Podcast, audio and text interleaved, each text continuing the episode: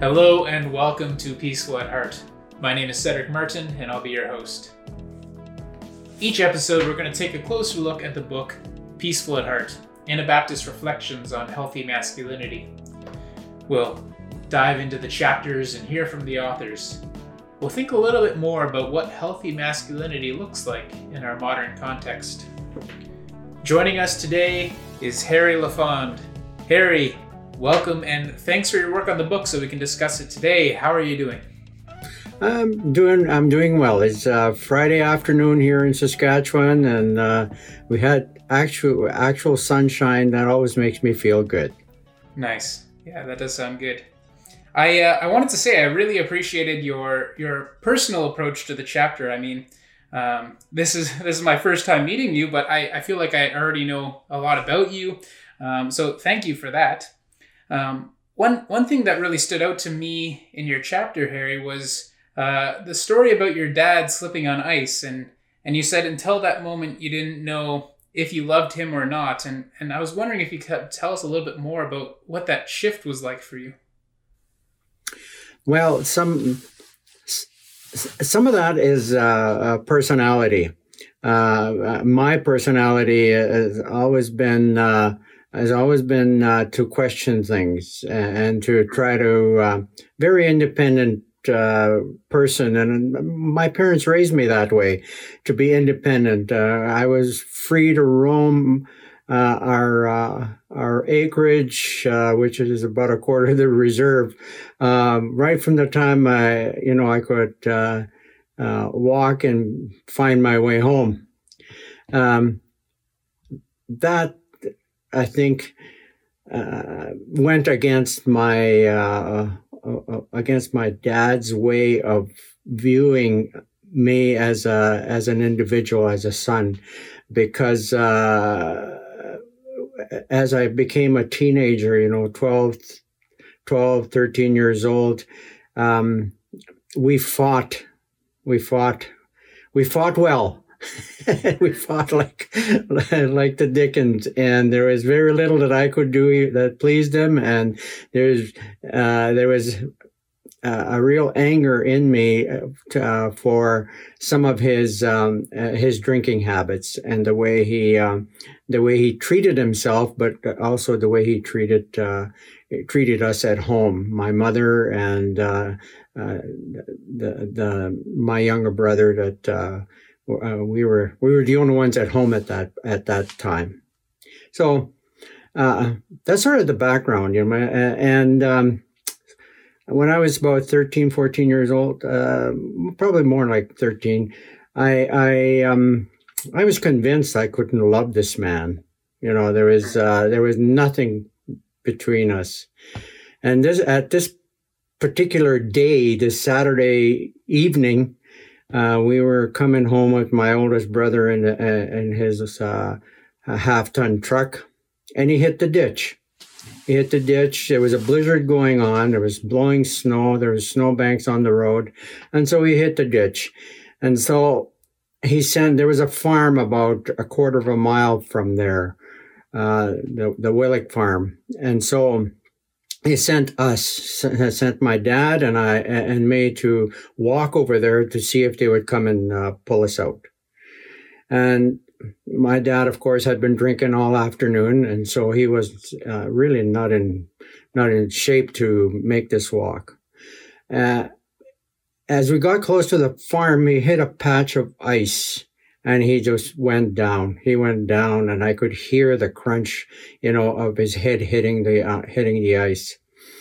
And uh, it's uh, looking down at him, uh, you know, and and the fear that uh, that uh, coursed through my uh, through my veins at that particular moment because I saw his face he was looking at me, and it wasn't the face that I had been seeing. It was a face like, you know, help me, help me. And um, that, that changed everything. Uh, it, there was something something happened to my emotional spiritual self at that at that particular point and and uh, I realized that uh, I only have one dad and he's lying there on the ice and if I can't help him he's gone you know he's he's gone he's he, he'll freeze to death. This is Saskatchewan. And and so I managed to get uh, to help him to get up and uh, I supported him, you know, the, the last part of the way to uh, to the Willick farm, and um, and I've not looked back from that time. You know, I, I remember the uh, the anger, I remember the disappointments that I had experienced, but uh, I I realized, you know, if I if I couldn't learn to love this man then I was really uh, putting myself out, you know, as almost like an orphan. And so uh, I worked. I worked from that experience, uh, and um, and I ended up taking care of him at uh, in his last few years. My wife and I moved here, and we took care of my mom and dad, and he was. Uh, we we watched over him, and uh, he and I became uh, father and son. You know, we talked to each other and uh, uh, we laughed together, and you know, and uh, and uh, it was a it was a good relationship. You know, when he passed away, I felt as if you know we had um, we had been successful as a father and son.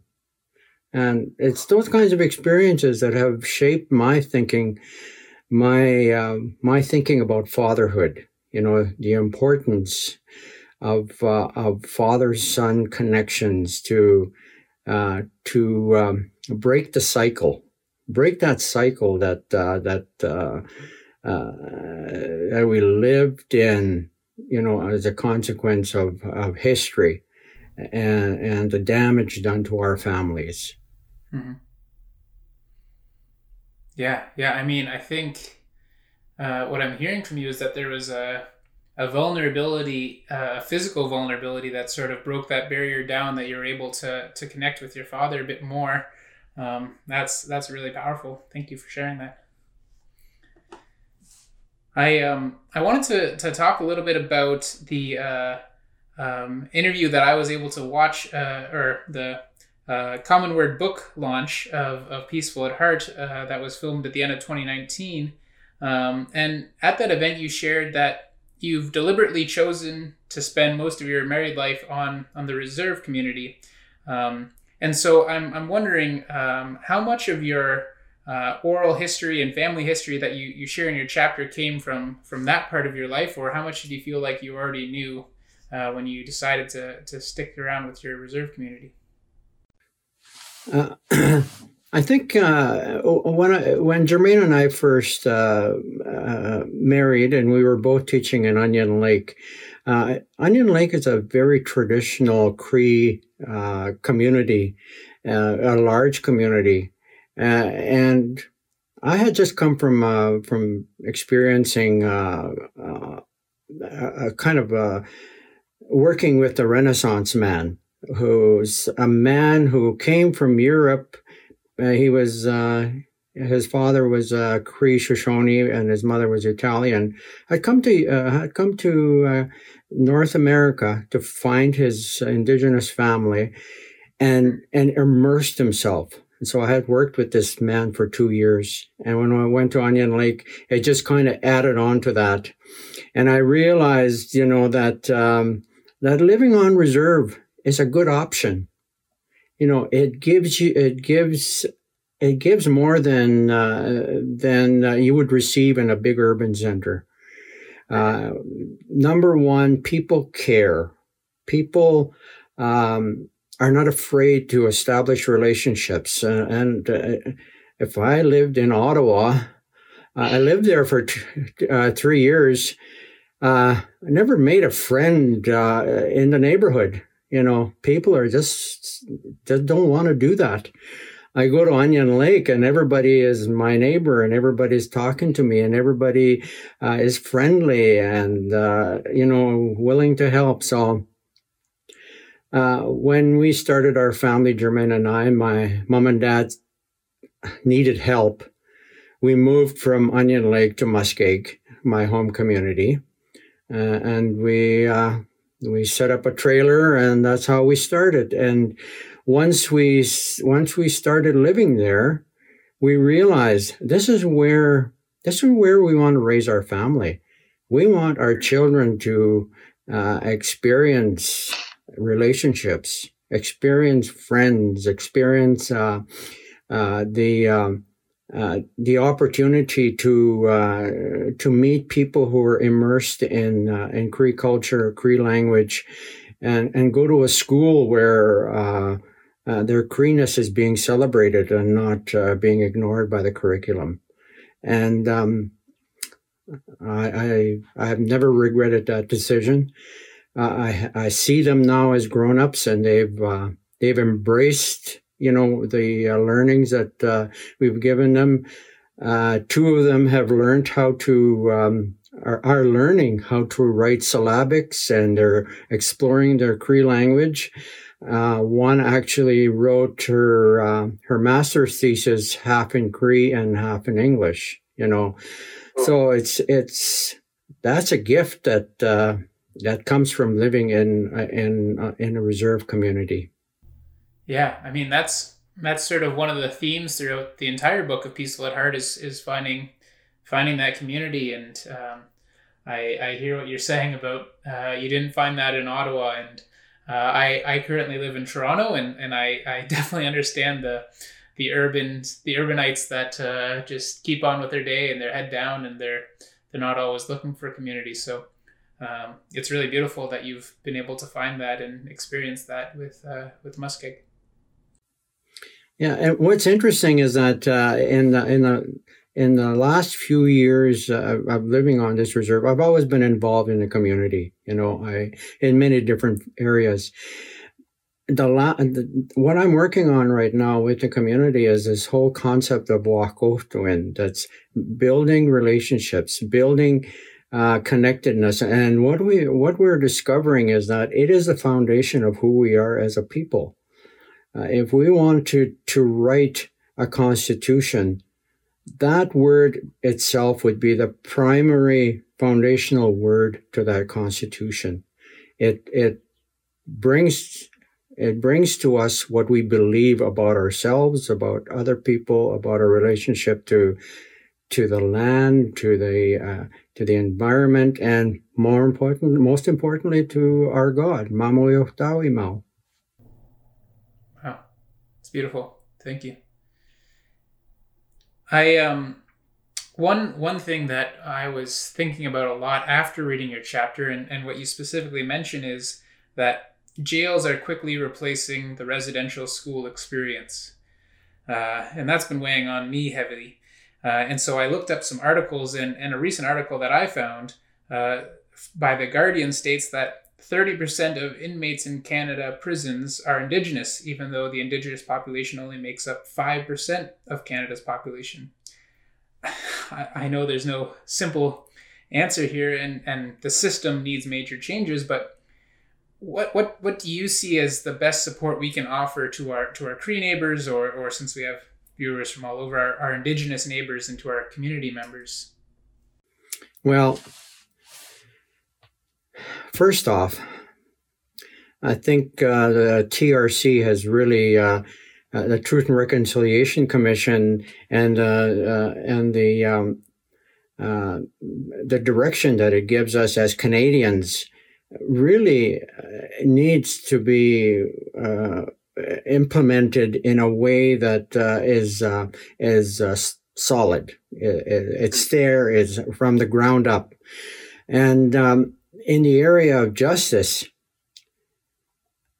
Canada has to stop thinking that they have the answer to everything.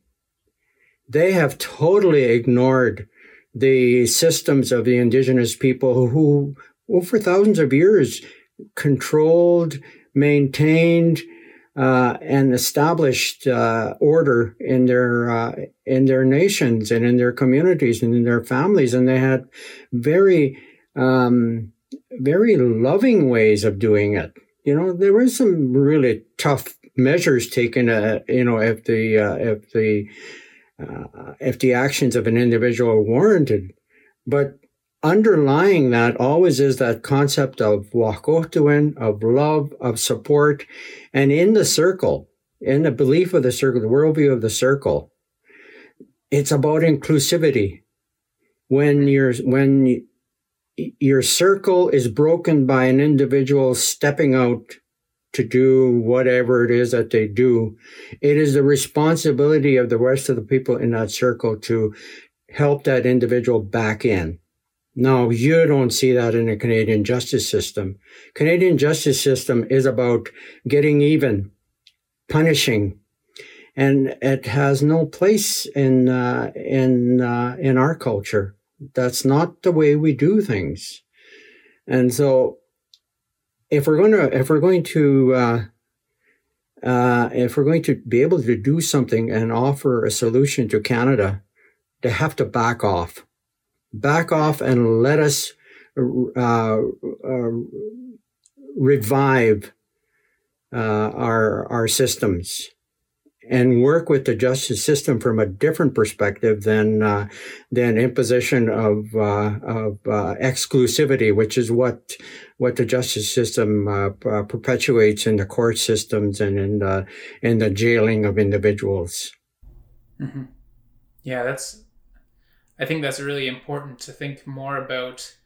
Um, not not locking away our problems and thinking that it's dealt with. It's these these are people these are are um, part of our circle like you're saying like we can't just um, lock them away and think that it's dealt with. I think i think that's that's true and we need to think more about how we can push to make those kinds of changes. Thank you for sharing that harry. And and the thing with uh, with that too is that uh, um, the Western system has all kinds of uh, sciences to uh, to that uh, uh, help the uh, the person you know the the psyche of the person the emotional health of the person spiritual health of the uh, of the person. There's all kinds of studies and and experts in that field. Those experts exist in our communities. Now why is it that one has to feel as if they're superior to the other?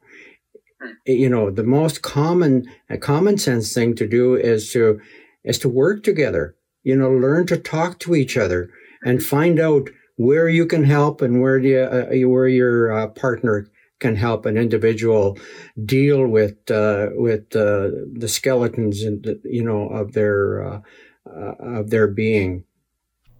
Mm-hmm. Yeah, yeah. When there's that superiority complex, that's I mean that's just racism. That's we need to call it out when we see it. Yeah, it's a nice way of saying it. Yeah. So, uh, in your chapter, Harry, you, you also talk a lot about how uh, life is a, a circular cycle, growing from, from boy to manhood, and, and even sharing that uh, great grandparent and great grandchild is this the same word in Cree, uh, Ans Kocha Panak, uh, and um, how, how thinking about um, this cycle, how has that affected your opinion about what healthy masculinity looks like or how it could look like? Well, that when you uh, unpack the the, the uh, uh, that worldview, it um, it really it really challenges many of the things that we believe about ourselves as Canadians. This whole individualism that uh, that Canada um, uh, has adopted as a way of being has really taken us to unpleasant places, you know, where uh, where people uh, don't feel responsible for their neighbor, don't feel connected to their neighbor, and um, so in in the um, in the cycle, um, it helps to define what a man is it, it, built into that uh, into that circular system uh, are ceremonies uh, of uh, transition, um, responsibilities of passing on knowledge, uh, a defining of what is uh, what a, a, little boy should be doing to become a man. Um, I have one, one of my sons has got a 13 year old right now, and I'm really pleased to see him take take that son and he's taken him to ceremonies and he's he's exposed him to uh, to what an uskapio that's a that's a helper. Uh, he's he's exposed him so to give him an opportunity to see if he, uh, he that's his place in life uh, you know as being the helper to the ceremonies and to and to follow that way of uh, of believing. Those are the things that are part of that uh, cycle. And a lot of those uh, a lot of those elements have been under attack for uh, for the last hundred years. And um, and as a consequence then our manhood our men are suffering our men are uh, they they they feel alienated from their families, from the community. And part of part of my uh, my feeling is that we have spent so much time uh, strengthening the women, and we've we've ignored the men. You know, if you listen to uh, what's happening, you know, across this country, it's it's women, women, women, and, and where are the men? Where are the where? Who's helping the men? Who's who's stepping forward to uh, to uh, help those men find their place, find where they belong, and, and learn how to be fathers? I went to a session uh, about four years ago in the United States. Fatherhood is sacred. Uh, that was a term that really intrigued me, and uh, and it was interesting to listen to people who had been incarcerated, you know, and they were full of tattoos and, and they looked like they had, you know, led quite the life. And yet they had found their way out because somebody took the time to help them to find out what a man is, what being a man should be and how to, uh, how to, uh, uh, establish a place for themselves inside of the family and their communities. It's beautiful, beautiful. And that's what we need to do here.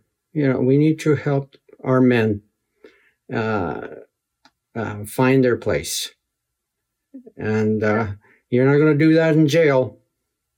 The only thing you find in jail is how to become a worse criminal, you know, to find the negative things of, uh, of society.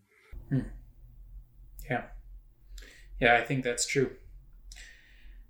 Um, Harry, I we talked a little bit about your, your dad already, but I wondered if, if you had any other role models growing up and, and if they left an impact for you on your vision of what healthy masculinity is or could be.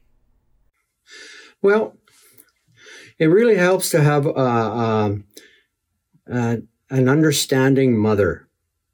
Uh, I've had uh, a lot of my support has come from the women in my family and it's not in any way to uh, to to take away uh, from the men in my family. Uh, I've learned a lot from the men. You know, I, have learned about work. My family is a family of workers. How to take care of ourselves, and and we and, and we're passing that on to our, our sons and daughters. You know, they're all uh, they're all finding their own way and being independent. Um, but the women, uh, the women helped to shape me anyway. Uh, my mother gave me a, a, very strong sense of spirituality, which has carried me throughout my life. Uh, I, you know, I've I've been connected to my my spiritual self, and, and it's it's an important part of who I am. Um, my mother, uh, I think, uh, really, um, she was not a residential school survivor. She was a Métis woman raised by her grandfather, and she taught us about my grand, my great grandfather, uh, through her or her, her, ability to tell stories and, and, to remember details. So we had a really strong sense, you know, of uh, of the independent spirit of uh, of her of her grandfather and, and that was important for me. uh, and I I felt connected to that, even though I never knew him. He died way before uh, I was born, but I felt connected to him, and I felt that uh, you know that sense of independence was important for me to become uh, a healthy, uh, a healthy man seeking to uh, do good in in my family and my community and I think that come that came from the women. That came from the women. That sense of caring, that sense of uh, of, um, of, of um, supporting. Yeah. Wow. Thank you, Harry. I, I, I wish we had more time. There's there's only uh, more questions that are coming to me instead, but. Um, I, I do want to thank you that you're able to to sit down with me today and to to talk a little bit about your chapter and a little bit about your life. But um, before we go, did you have any sending thoughts to send us into our day? Um, you know, every every uh, every accident that occurs in our lives, you know, uh, the unexpected turn and and uh, uh, that we uh, we experience as as we go day to day with our jobs and our roads and our uh, um, this this has been an opportunity for me to really explore my own manhood, and it's if if anything, this has become almost like ther- uh, therapy for myself. You know, that self uh, that eh, I become really aware of watching men, watching men, you know, work with their. And I've seen some beautiful examples. You know, I, I watched uh, my former son-in-law with his 11-year-old working together as he's a carpenter, and he had his son with him. Took him out of school and they built a ramp, you know, together. And I was watching them from inside, you know, just uh, uh, just that comfortableness they were they had with each other, and and and an eleven year old who didn't want to shirk, you know, he was right in there. That's the kind of stuff I it's made me aware of, and um, and, and I try to capture it when I talk to people. You know, try to get you know there is good out there and we should look for the good, not for the bad. You know, we should acknowledge the bad, but we should look for the good and, and put it on a pedestal so people can learn, you know. Uh, there's enough negativity. We don't need more negativity. We just need, let's find the good fathers of our communities and, and have them share with us, you know, what life is like for them. Yeah that's that's that's wonderful, and I hope that uh, our viewers at home are, are taking heed to that because I think we uh, should definitely follow that. Thank you, Harry, uh, and and I hope that you have a great day. Yeah, you too.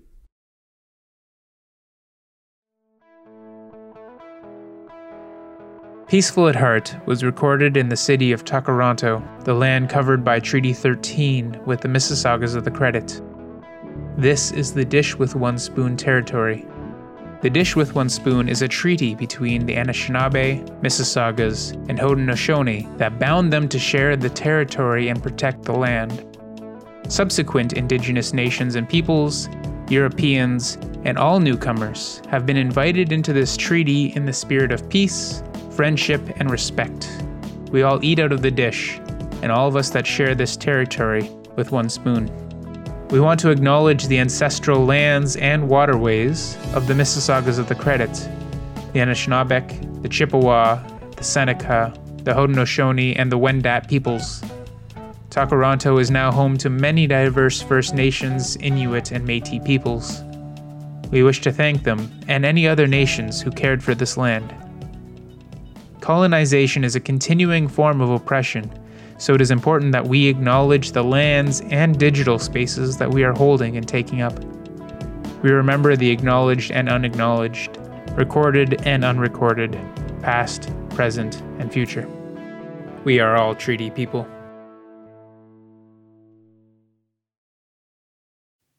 Peaceful at Heart was produced and edited by myself, Cedric Martin.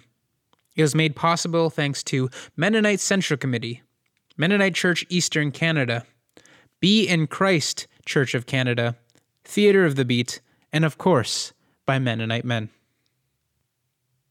To find more resources, head to MennoniteMen.org.